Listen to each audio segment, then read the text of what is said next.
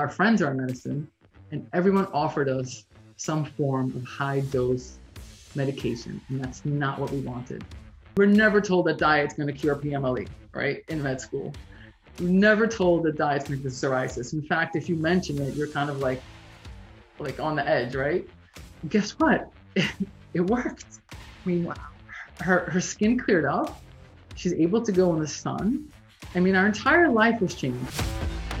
Welcome to the Dr. Joy Kong podcast. This is where I have a chance to share with you some of the latest developments in the space of holistic health, longevity, and wellness. I have always honored intellectual curiosity and scientific rigor, combined with real world practicality. My goal is that what you learn here will help you live longer and live better. Hope you enjoy the journey with me.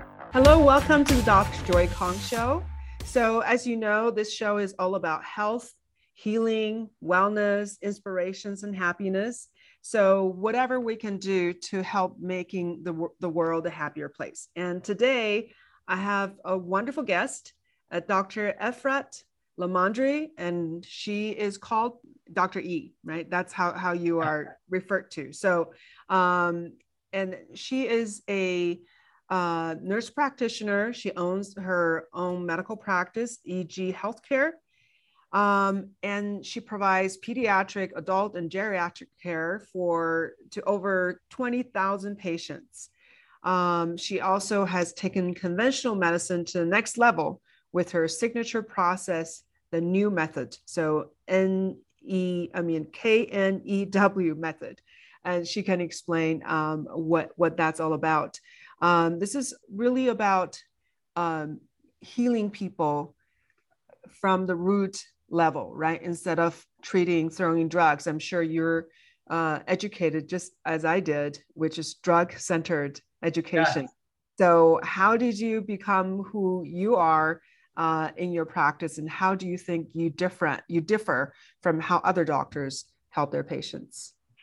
Um, that's a great question. First of all, Dr. Joy, I'm so excited to be here, and to all your listeners, thank you for giving me some of your air uh, space and airtime. Uh, and I hope that we entertain you and give you some important topics to take home. So, uh, as you said, uh, I have a practice called EG Healthcare, and it's kind of a typical primary care practice for families, pediatric, adult, geriatric. And when I started it, I did the typical things. So, for all you listeners, whatever you're imagining when you go to your primary care doctor, NP or PA, the annual visit, the sick visits, that's what EG healthcare is about. And it's not wrong and it's important. And it's important if you have a disease, you certainly want to find it and you certainly want to treat it. But it's also not 100% right uh, because it is really geared to find disease and then treat it. And if you don't have a disease and maybe you're just not feeling well and you're in the world of unwellness, then there's no room for you in primary care. And if you do have a disease and you want to have a conversation about treating it without medication, then again, there's no room for you in primary care. So they're not wrong, but they're not completely right. Uh, I would like to share a personal story of what made me pivot from what you and I learned in school and to make a decision to provide different care. If you would indulge, indulge me in, so, in that.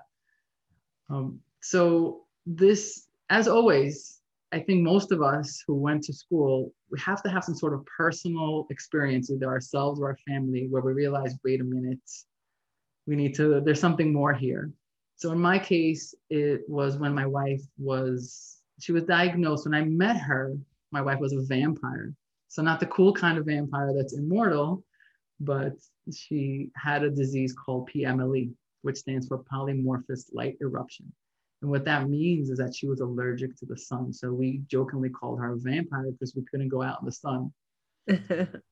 and um, but we were, you know, we managed, right? What do you do when you get your first diagnosis or your first pill or your first aches and pains? You manage.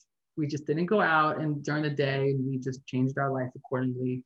And we just accepted it as our fate. But then the second autoimmune happened, which for those of you listening, autoimmune comes in more than one and we're going to talk about why later. The second autoimmune came for her, which is psoriasis, which is so severe, was on her feet. She couldn't walk without her feet bleeding. And so that's when we we're like, wait a minute, maybe we should stop accommodating and start searching. And for many of you listeners, you know, sometimes that second diagnosis or something that pushes you over the edge that makes you think, well, it's time to do something else. So I'm in medicine, my wife's in medicine, all our friends are in medicine, and everyone offered us some form of high dose medication. And that's not what we wanted. And none of our schooling gave us the answer. And there's a lot of schooling between all of us. So someone suggested that we go to functional medicine, and we were like, mm, okay, but you know, insert eye roll here. Like that's not really going to be a thing. But what do we have to lose? So we went, and he ran this crazy blood work that we never heard of before. And he changed our diet. What? We had a great diet. What like what are you talking about? We, you know, we, we didn't think we had a bad diet. Uh, gave us some supplements. And guess what? it worked. I mean, her, her skin cleared up. She's able to go in the sun. I mean, our entire life was changed, completely changed, blown away personally, but also professionally, because we were never told, Dr. Joy, you, you were never told that diet's going to cure PMLE, right, in med school.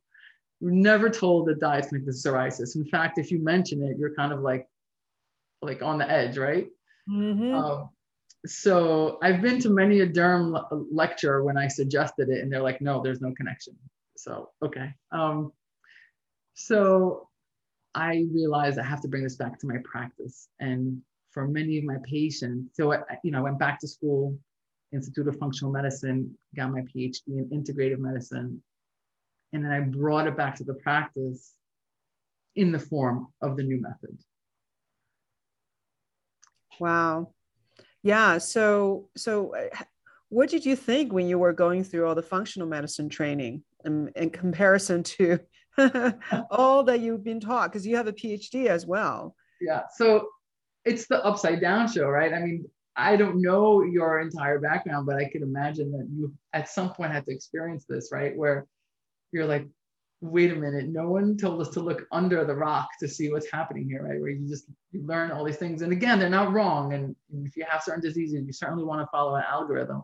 It's just not the whole story. And I just remember constantly being blown away. And then, you know, practicing with my patient, constantly being blown away by the results. So what I decided to do, because I come from the land of conventional medicine, is really important for me to structure this so that I can, you know, just make it methodical because that's we're, we're from, you know, the scientific mindset. So the Knew Method does that. What we do is we have we have a like a patient journey where you come in and you um, have certain blood work done, blood work that is far beyond what's done during a primary care visit. We do saliva testing for adrenal fatigue. And then we actually spend time with our patient, getting to know our patient. Like we set aside a full hour, which is mind blowing because the annual visit is about seven minutes. Mm-hmm. And um, not not any doctor's fault. It's just the way the system is set up in order to be able to survive. Um, there's no malice here. I just want to make sure that you know everyone is trying. And um, then we go over the results and we use software that tracks not only results, but tracks symptoms. Because for a lot of patients, if there's no diagnosis, but they have aches and pains, you know, what are you tracking? If their labs are normal, what are you tracking, right? It's one thing if you have a cholesterol and you can track it go down, diabetes, the A1C go down, but what are you tracking on the patient who doesn't feel good, has brain fog or, or, or joint pain? You have to track their symptoms. So we use software so we can monitor our progress or monitor flare-ups. And then we work with our patients for an entire year. Like our patients have to be dedicated for a year because it took you this long to get messed up. It's going to take us more than one visit to, you know, unmess you up. so it's, it's it's been a very interesting ride. Yeah. So, what do you see in your practice as far as um, maybe patients before you adopted this new method? You know how they did versus after you've brought all that in and or patients who have gone through other doctors who tried everything and then what happened after they used you know your method to answer your question i'm, I'm really glad that you mentioned about the patients because Uh, it's also patient dependent. You know, it's one thing to say, hey, I need a doctor that is thinking a certain way. It's really patient dependent because EG healthcare still exists and it still has thousands of patients because certain patients are not ready to make the change. They are either, you know, whatever's going on in life, no judgment, they're not ready to make the change or they're comfortable medication or their lifestyle the way it is, they want to keep it a certain way and they're willing to pay the price of having to take medication in order to maintain their lifestyle, right? Like a patient who wants to smoke and wants to be on an inhaler, the patient who wants to eat a lot of carbs and is willing to be on diabetes medication.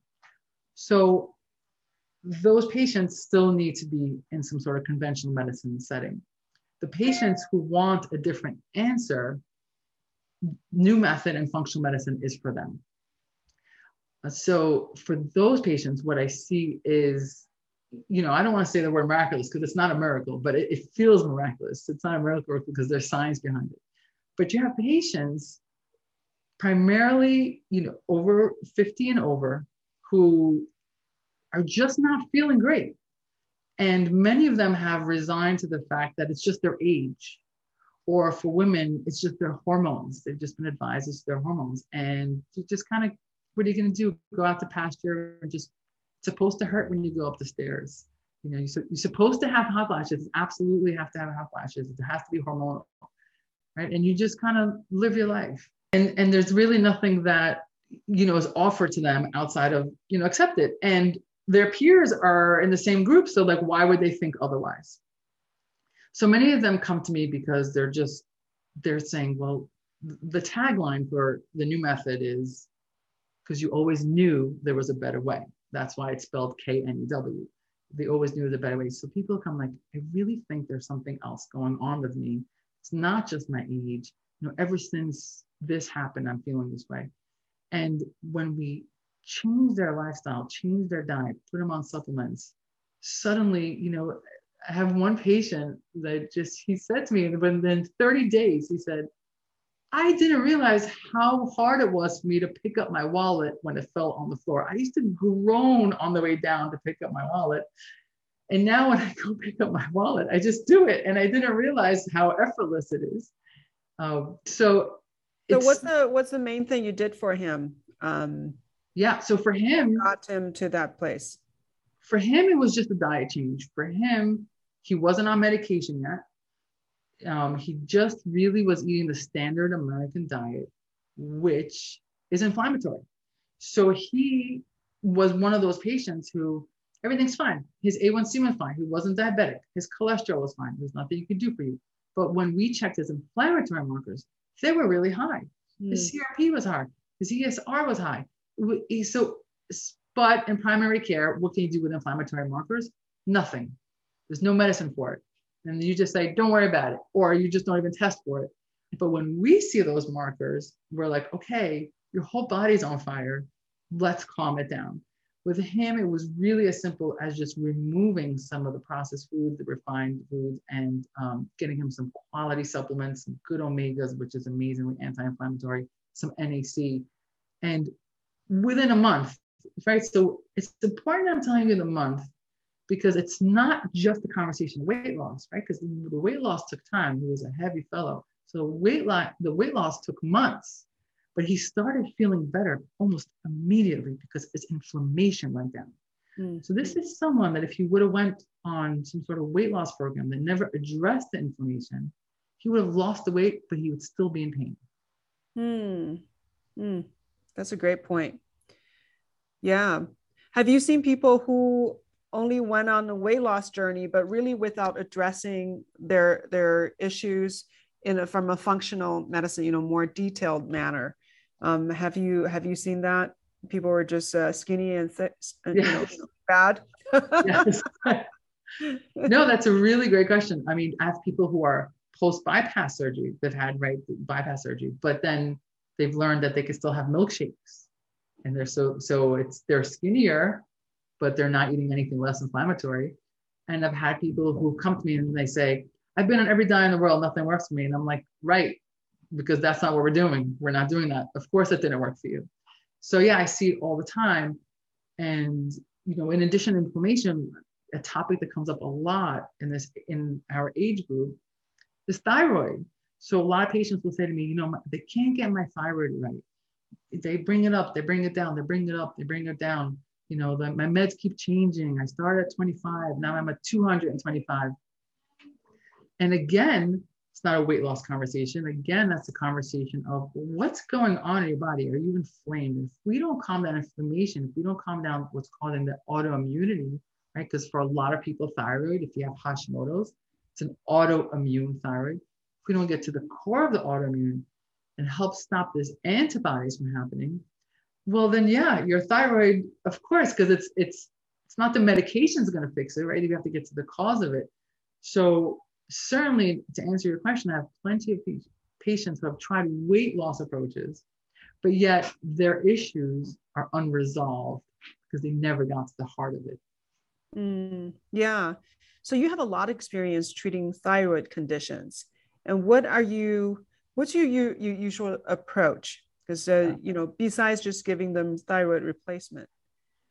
So that I love um, treating thyroid because it's so common. Um, it really, um, you know, plagues a lot of people. And the one, and again, the one thing that's never discussed is how diet is connected to hypothyroid, specifically Hashimoto's, like autoimmune hypothyroid. Some people have hypothyroid for other reasons. But autoimmune hypothyroid, not to get too technical, but it's often a conversation of an inflamed belly, leaky gut, and the gluten sensitivity. Mm. So, you know, just quick recap for your audience antibodies are, we all know about antibodies after this point in the game, which is what your body forms when it's trying to attack a foreign object, right? We're not supposed to have antibodies to ourselves. Yeah, people who have Hashimoto's have antibodies to their own thyroid. So their bodies are constantly attacking their own thyroid. They're stuck in a loop. So they take the medication because their, their thyroid's not producing a hormone. They take that hormone, but they never stop the attack on the thyroid. And for a lot of people, I mean, the, one of the first things you, you should do if you have Hashimoto's is just get off of gluten. Here's the thing if I'm wrong, big deal, you're gluten free. I didn't cause you any harm, I didn't give you any side effects. but if I'm right, then I may have saved your thyroid. I'm not saying I can reverse it, but we could save it from worsening. Hmm. And that is because um, the protein in gluten, which is called gliadin, is very similar to the enzyme in your thyroid called transglutaminase. Sorry, I have to think about it for a minute. They're very similar. So when the, if you have a leaky gut and your body's attacking gliadin, it through molecular mimicry, which just means things look like each other, will start attacking the enzyme in your thyroid. So every time you have cereal, every time you have a sandwich, even if it's on a whole grain bread and you think you're doing the right thing, you're creating attack on your thyroid. So if we don't address this, your thyroid's never going to be right. So this is this is one one of my favorite things. And by the way, just so you know, if you getting your thyroid right doesn't mean you'll be off meds. It means you'll stop being like up and down with your meds and you won't have increases. You'll just be steady. Sometimes in early stages, you can prevent and lessen and reduce. But if you've had it for a long time, then the goal is to just stabilize it. Hmm. Hmm. Yeah. So um, I know you are really uh, big on helping people reduce their inflammation. So um, it, I assume diet will be the the, the foundation for for reducing inflammation. And um, what what's your approach when when yeah. people come to you, you know, in their middle age or you know later on in life, and they just you know things are just not you know working as well as before. Yes, absolutely. So I mean, I, I hate to say it because people don't want to hear it, but yeah, diet is the mainstay because it's it's what you do all day long. So, what you eat and when you eat is really, really important for um, inflammation, without a doubt. Um, when I say when we eat, I do promote intermittent fasting when it's appropriate. I do recommend initially, initially, not forever, a really restricted diet, which means gluten free, grain free, dairy free, sugar free, not forever, initially because we have to calm the system down as quickly as possible, get this, get the symptoms down. And then we reintroduce slowly and we notice what comes back up. Let me give you an example because this, I actually did my, my thesis on this because it blew my Hmm. mind. So we collect all this data on all these patients. We have this questionnaire. I didn't create the questionnaire. Smarter people than I did created the questionnaire. One of the questions is, do you have tinnitus? Um, do you have ringing in your ears? And I've always ignored it because I don't know about you, Dr. Joy, but I always learned that once you have tinnitus, it's pretty uncurable unless you're on aspirin and then you come off the aspirin, right? It's just, it's just is what it is. Learn to live with it. So I always kind of ignored this. Well, months into using the software, I started noticing that people who came in with high numbers, two and three months into the diet, was going to zero. Hmm. What the heck are you telling me that tinnitus is inflammatory? Because I I never learned this. So I, you know, I did some digging, and turns out that Yeah. Yes, tinnitus is inflammatory, unless of course this post trauma. You know, my soldiers, my police officers. I'm sorry, I probably can't help you there. But for other people who didn't have trauma, it's inflammatory. Hmm. So back to this diet. So we put you on this restricted diet, and let's just say your tinnitus goes down to a one or a zero. And if we reintroduce something, even something that you think is healthy, an eggplants, and suddenly the tinnitus comes back, that's a flare up.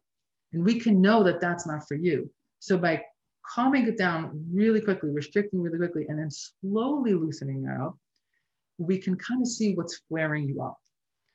So that is how we start with more patients. Not, How long should the restricted period be?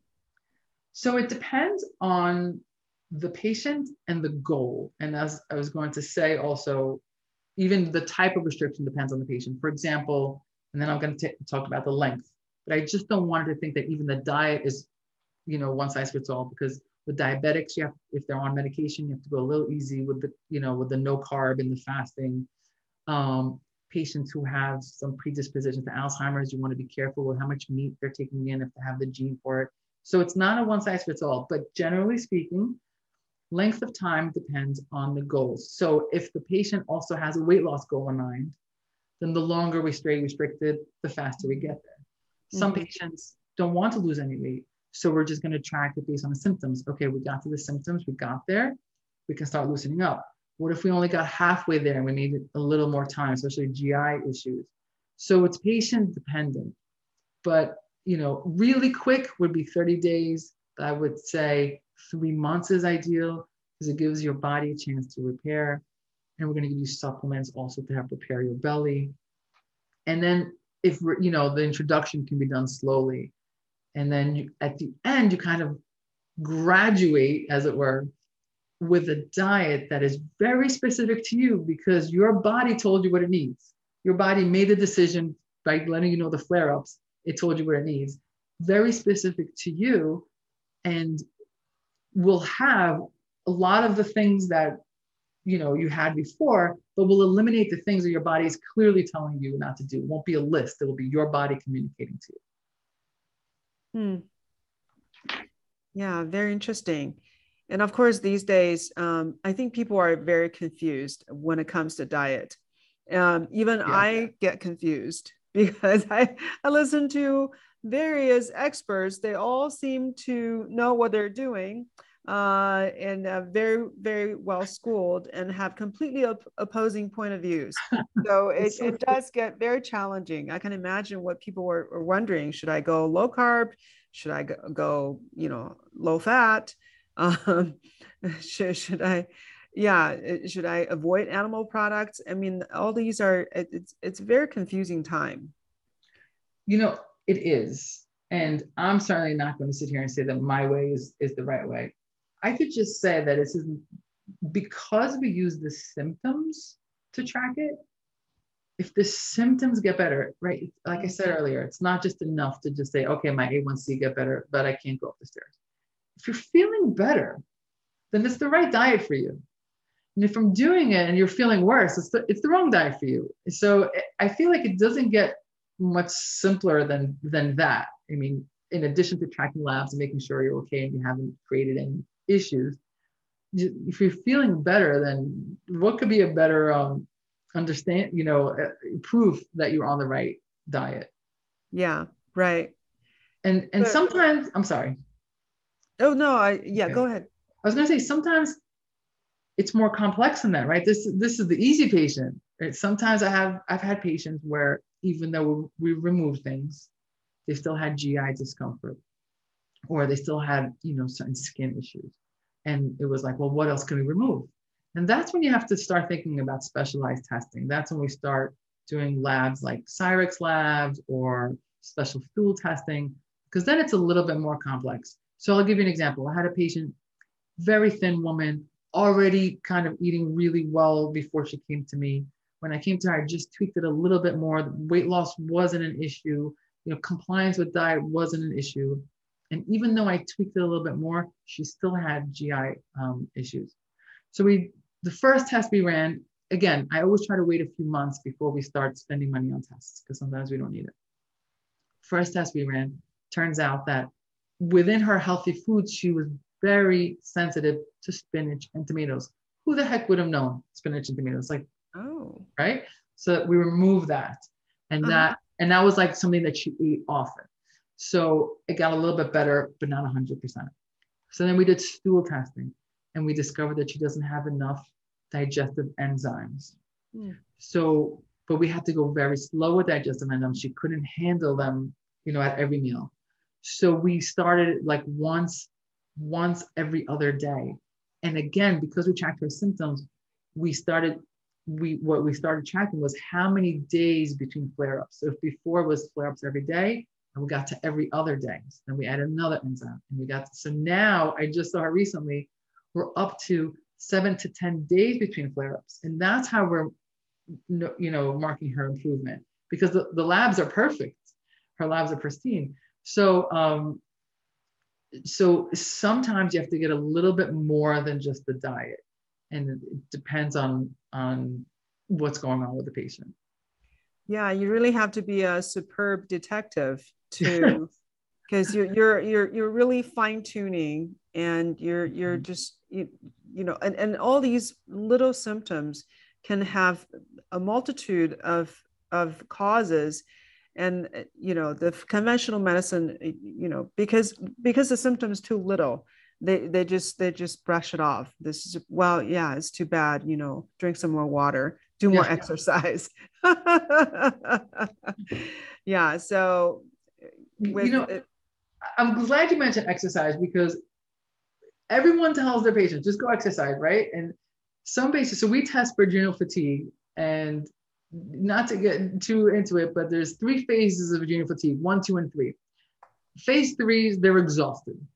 They have nothing left. They're running on fumes. You mm. tell a phase three to go exercise, they can't.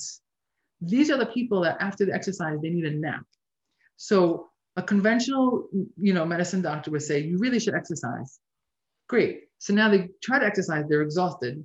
No one understands why they're not invigorated from exercise. And now they start like self doubt, self hate, like I'm so lazy, I can't go, what's wrong with me, right? So now you have this whole conversation in your head. And if someone, sometimes I sit with them, I was like, don't exercise until I tell you to exercise. Don't exercise until two or three months from now. When you come back to me and tell me you have energy, that's when we're going to talk about exercise. Because mm. you try to exercise now, there's nothing left in your system. It's just going to take us backwards. So even something as simple as like everyone should exercise is not even a one size fits all. Yeah, I love it. I've never heard a doctor saying that I don't want you to exercise yet. Because that's what they prescribe for all ailments. Everyone. everyone. But you know that some patients, like when they exercise, they're they're depleted. Right. And so if you tell them exercise, now they're just stuck. Also, the stress, the mental stress that does on them because everyone else is invigorated and they feel like poop when they're done, you know, working out and they don't know what's wrong with them. And that does a whole mind game that worsens things. So we give them the out. And now after three months, when they're feeling great, I'm like, okay, now let's talk. But yeah. Yeah. So, so yeah, I like that, um, you know, kind of eliminate elimination diet uh, in the beginning. So you're eliminating um, all gluten, dairy, um, and um, grains and sugar. Grains and sugar. Okay. Initially, right, for the first 30 days, because we don't know what's irritating you. Mm-hmm. So we're taking on the the classic irritants off. Remember, this is just this is not forever. I don't. No one could do this forever. and so you don't want to set people up for failure by saying, "This is how you have to live forever." Thanks, Doctor E. I'll never come back. Temporary, and I always do it in the beginning. Right? Some people do it the other way. Some people eliminate slowly. I think we eliminate in the beginning because that's when the patient's most motivated. They're mm. not feeling well they just came in, they're ready to do the work. So capture it, right? It's like that first month at the gym. Capture it. Because if their symptoms, if they start feeling better, that's it. They're they're ready to continue, right? But if you go slowly and remove things, people don't want to have things removed six months later after made the decision of starting to do this. I think it's harder psychologically. Yeah. Because I know there's that mindset that removes things slowly. Yeah. Now that being said, again, patient dependent. If I have a patient who I'm still talking to about whether or not McDonald's is appropriate, that's a patient that I may not go completely. And we could just talk about what we could order at McDonald's, right? Maybe we could order the salad, right? So some patients are not quite ready there. So it is patient dependent. And some patients, you know, when you're talking about fasting, you know, like if you take their coffee away with the way they have with their cream and their sugar, they'll walk out, right? So sometimes the you have to world collapses. so sometimes you have to be patient where they are. But just describing the ideal scenario. Right, right.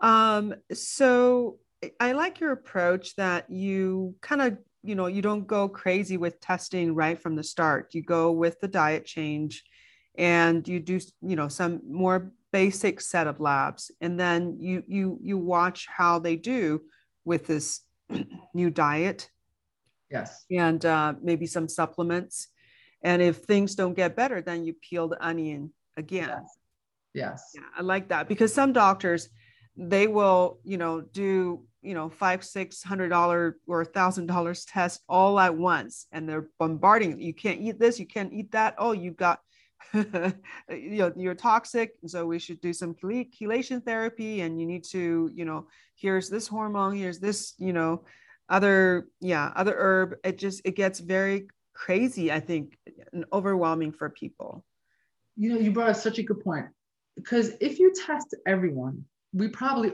all have some heavy metals we probably all have some mold we probably have all have some hormonal imbalances so it's not just a question of finding it, but is that what's causing your symptom?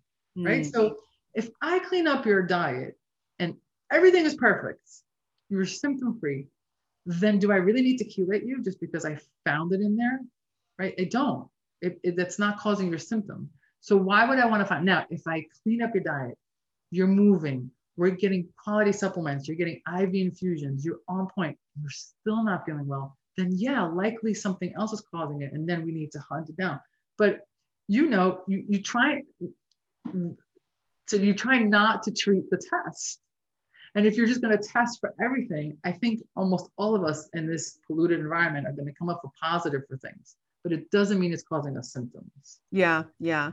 But it, it, it probably could still undermine us in some ways but it's is not is not acute so after you get everything addressed you're feeling pretty good and if you want to further yes you know on your biohacking journey and then you can do some more uh, yes. there's endless tests there's genetic tests there's endless yes endless. yes yeah but I, I, agree with you. But I, I, let the patient lead the way. If they want to do more, we do more. If they're not there yet, we. I mean, I, I love a good hunt, don't get me wrong. I just want to make sure. And the other thing is this let's just say you are mold toxic, and I have patients who are mold toxic. The treatment mold toxicity is very taxing on the body, right? We have to detox the liver. So I want to make sure that we're going into that treatment in your best possible version of you, the version that's eating good quality food, already taking supplements, some NAC to like help, you know, get your liver ready for that process. So the timing is also about getting you as a host ready for whatever treatment we need to decide. If we're going to decide to do hormones, we want to make sure that our hormones are balanced food-wise, that you're not you don't have elevated testosterone because you're eating all these carbs, and now I'm giving you this other stuff, right? Let's normalize the hormones that we can just by you know balancing your insulin and your thyroid and everything else because top down and then if we need it as a host you're ready to have the most optimal results by getting those hormones Hmm. yeah yeah it's interesting because um, um, i've had a patient who um, got very sickly you know felt really bad um, uh, doing testosterone uh, replacement. And um, there's a lot of inflammation in his body. So, so that's exactly kind of kind of what you said. You know, if you haven't calmed the inflammation, you haven't helped the body to be in a more steady and calm state, and then you put this amplifying hormone in the body, is amplifying everything. God, I'm so glad you mentioned testosterone because everyone wants testosterone. I'm like, who said right? Men and women. Yes. Who said it's even an issue? In fact, now you have hypertension. Now you're taking medication to block the, you know, the effects of the testosterone. Now you're giving blood because your blood's too thick. Like, what? What? It's so it's its own train that went off the tracks, and yeah, well, mm. it's a very popular subject because people want, you know, they want to increase lean mass, decrease fat. They want to, you know, feel energetic. Of course, the sexual function is it just is very popular. So, yeah, like, in what I, cases do you would you give people testosterone? Yeah, and I'm not against testosterone for sure, not, but appropriate. So, let's give an example. So, with men, when I work with men, you know, if they have a, belly, we have to get rid of that first, right? Because that's estrogenic and that estrogen is pushing testosterone down. So if you're, before I start giving you, let's see what your body produces. When I get rid of that estrogen belly that you have going on there that you call a beer belly, but when I call it estrogen belly, they don't like that so much, right? I like what? it. I have an estrogen belly? What are you talking about? So we get rid of the estrogen belly and you start lifting a little bit of weights, many times the testosterone starts elevating by itself and we don't have to introduce. But I certainly have patients where in month number three, they're doing the work, they lost the weight, and their testosterone is still not budging. That's a great candidate for testosterone. I believe in bioidentical hormone therapy that's applied daily. I don't like injections that bring you up and then bring you down. It's not my jam just putting it out there. I think we want to keep you kind of steady daily because um, then we eliminate like, you know, emotional um, labile and, and, and, you know, just outbursts. Um, so that's, that's what I like to do. And for women, women need testosterone also. But with them, sometimes it's the opposite. Um, sometimes it's elevated and it looks normal because you know it's like if you post let me just explain. Post hormonal women should be like at zero testosterone. If you're 65 and you're walking with a testosterone level of 30 you're eating a lot of carbs. We have to figure this out right? So before i start talking to you about estrogen and you know and, and progesterone um, i know we talked about testosterone women. I have to see what that looks like when you don't have all this insulin resistance going on. So now, for, for postmenopausal women, if it's at zero and they're feeling symptomatic and we did the work, for sure I'll go on testosterone. Again, bioidentical hormone therapy and um, topically. And I, think it's great. Uh, so, so yeah, there's a room for it. But what we do now is just like, oh, you're tired? You have muscle pain? Here you go. Here's some testosterone. No one cares about your high blood pressure. No one cares about your how thick your blood is, right? It's well, fine. There's a recommended dose dose range for for testosterone for women, right? So it was like you know, yeah, like I remember it was five, 35. Like so, it's like point. It's 0.25 to one milligrams a day topically, and for men you start at 25 milligrams. Right. And you know that what you're getting when when people are getting injected is way higher than that. Mm. And um, it's it's concerning. it's concerning because then they come to me in my primary care practice and I have to deal with their blood pressure being high and you know where do they go to to you know do phlebotomy to get rid of the, you know, the thick blood that they have because now they're high risk for a stroke or heart attack, all because of testosterone. So they're chasing a different loop. That testosterone loop, what happens is, oh, I feel achy. Let's give you some testosterone. Initially, that first testosterone you get that first month, you're going to feel amazing. Hmm. Then you're going to keep spending the rest of your time on testosterone, that kind of testosterone, chasing that high, which you're never going to get again because that's not your problem. your problem is not your testosterone level. These these people's testosterone is like a like over a thousand. Clearly that's not the issue anymore. If you're still achy and not feeling well and the libido is an issue, can't possibly be testosterone if your testosterone levels at a thousand, right? So for some reason that's lost on them. Yeah, yeah.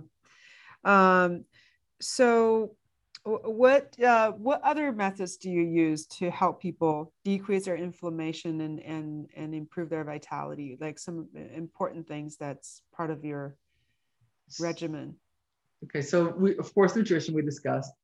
Supplements. I love supplements. Not instead of but as part of this complete breakfast and every time i say that i know how old i am because that was in our commercials uh, i'm 50 by the way um, so uh, supplements. I love supplements because there's just certain things like even if you have a high quality food, you need.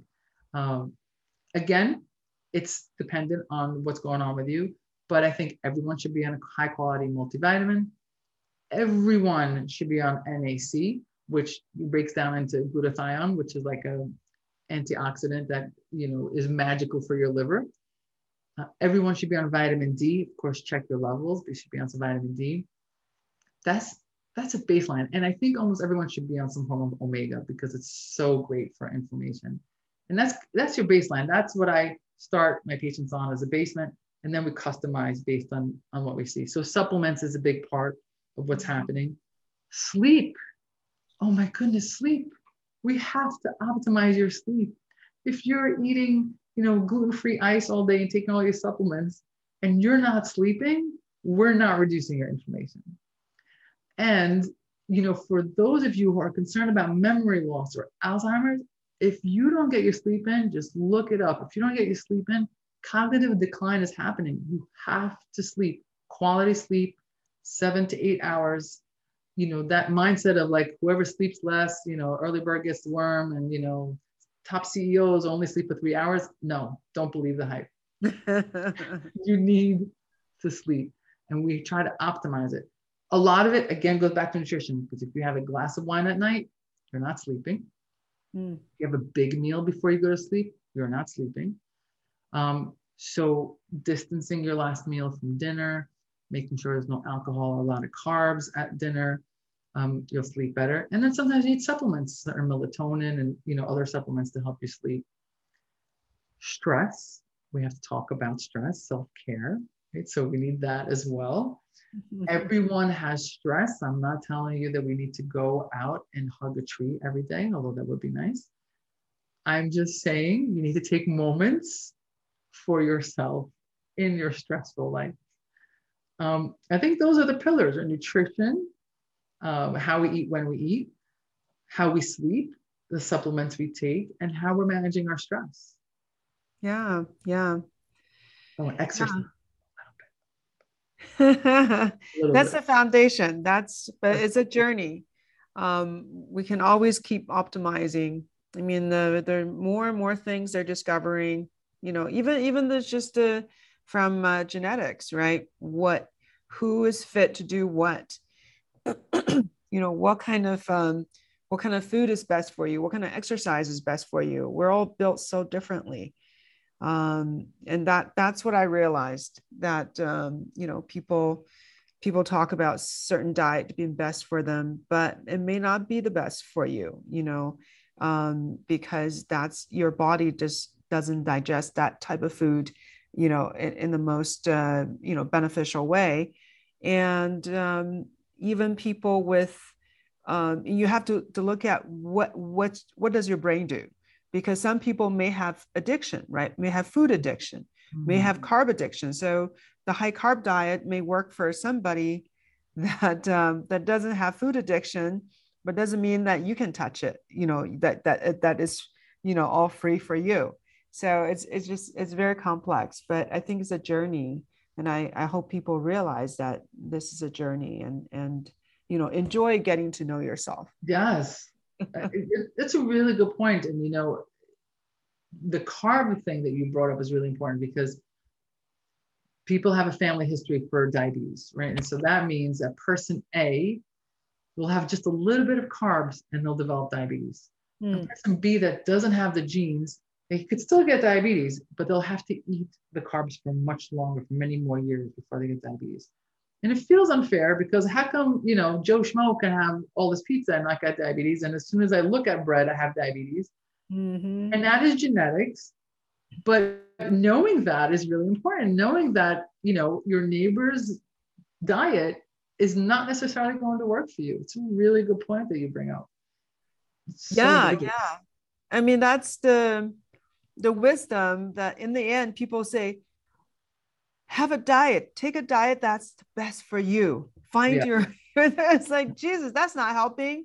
I have to find my own diet. But it's true it's true which is, which is why you know we create like we create a system because we have to start somewhere which is why we do it so restricted. But then ultimately where we end up is so patient dependent. Mm-hmm. yeah yeah this is such a good discussion. Yeah, you know, a lot of really helpful tips for people.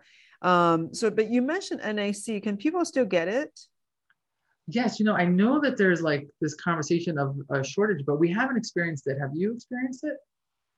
Um, I have not. I've not tapped into it, so I haven't looked at it. But I know there's this big. There's a big push. But but you have been able to. Uh, We've been able to get it. Um, okay, good. So for you know, for your listeners who may not know, there's this big push to regulate NAC because I don't know the powers that be think that it should be regulated. Um, so far, it hasn't been, and so we were able to offer it orally. Uh, NAC, as I said, breaks down to glutathione, and then we also give it in IVs as uh, glutathione push. Oh, okay. Yeah. Yeah. Well, that's good news. we'll see how long that lasts. Fingers crossed. Yeah. So, um, you know, one reason I wanted to invite you on the podcast is because, you know, you're doing medicine in in this new fashion, and I think that's really where things are going. Um, you know, medicine ha- is going through a seismic change. People may not realize, you know, people who are stuck in conventional medicine they they're not seeing it coming and they're dismissing dismissing and there are patients who are so locked in by their doctors that they think the doctors knows know it all. And the sad truth is that what most doctors practice in the conventional medicine is 20 years behind what the science is showing because you you you had a phd so you're in the science aspect. So you know science is way ahead of medicine and it and what I love about functional medicine or anti-aging medicine, you know, this whole group of medicine is that it's following, is following new research. It's like whatever that's coming in, we are absorbing it. And that's why it's so so exciting. And and yeah. um, and it's it's just gonna take over. I think I, it has to it has to take over. And, and here's the thing about functional medicine. I can't hurt I can't hurt you. I'm not giving you a pill that's gonna have a side effect. Okay. I can't hurt you if I if I help you eat healthier and, and get more sleep. I can't harm you. Um, whereas some of the things that we do, myself included in primary care, I mean, have you you read the side effects, they're scary. Um, so you know this, and you constantly have to when you're prescribing things, risk reward, risk reward. You know, I, I gotta give it to them because guideline says I really have to, but I know that all these things can happen. It's it's a terror. I'm actually more terrified when I practice primary care because I know all the side effects of what I'm prescribing, but yet I, have to give it. Um, you know, whereas in functional medicine, I'm, I'm worry free. Like I, I know, I know what we're doing is good for you. Yeah. Yeah. It's a great place to be in. It's wonderful. So um, how, you're in New York, right? So how do people find you? Um, so the website is the Knew Method and new is spelled with a K, the Knew Method. And that's true also for Instagram, Facebook. Apparently, I'm very popular on TikTok also. Not really sure why. so it's, it's the Knew Method by Dr. E. We also have YouTube. And any of those, whatever platform you like, there's a way to just book a free consult if you ever wanted to. You're not sure what we offer, what we do. We could do a virtual consult and we could talk about, but also if you just go on our platforms, I, I give a lot of advice. Um, my book is coming out May 11th. And in that book, it's called It's Not in Your Head because mm. so many people are told in their head. And I really give a step by step guide for you to be able to manage this on your own if you want to, because I really want to empower patients to be able to figure this out on their own. It's, you know, it's not about me holding all that information. So when this book comes out, you know, hopefully you get it and it helps you because that's the whole point of writing it. And um, yeah, I hope to, to hear from you guys. But even if I don't, please use the messages, please use the videos, the platforms to help yourself get to a better place. Wonderful. Yeah, we'll put a link in the in the information below as well. Sounds so, great. Yeah, thank you so much for coming on. It's thank you for your time. Yeah, it it's a fun interview. Thanks. Thank you. Thanks. Bye bye. Thank you for listening to this episode. Hope you enjoyed the content. And if so, please rate and follow this podcast. To reach me, you can contact Uplift Longevity Center that is Uplift with a Y. You can also subscribe to my YouTube channel, Joy Kong MD. See you next time.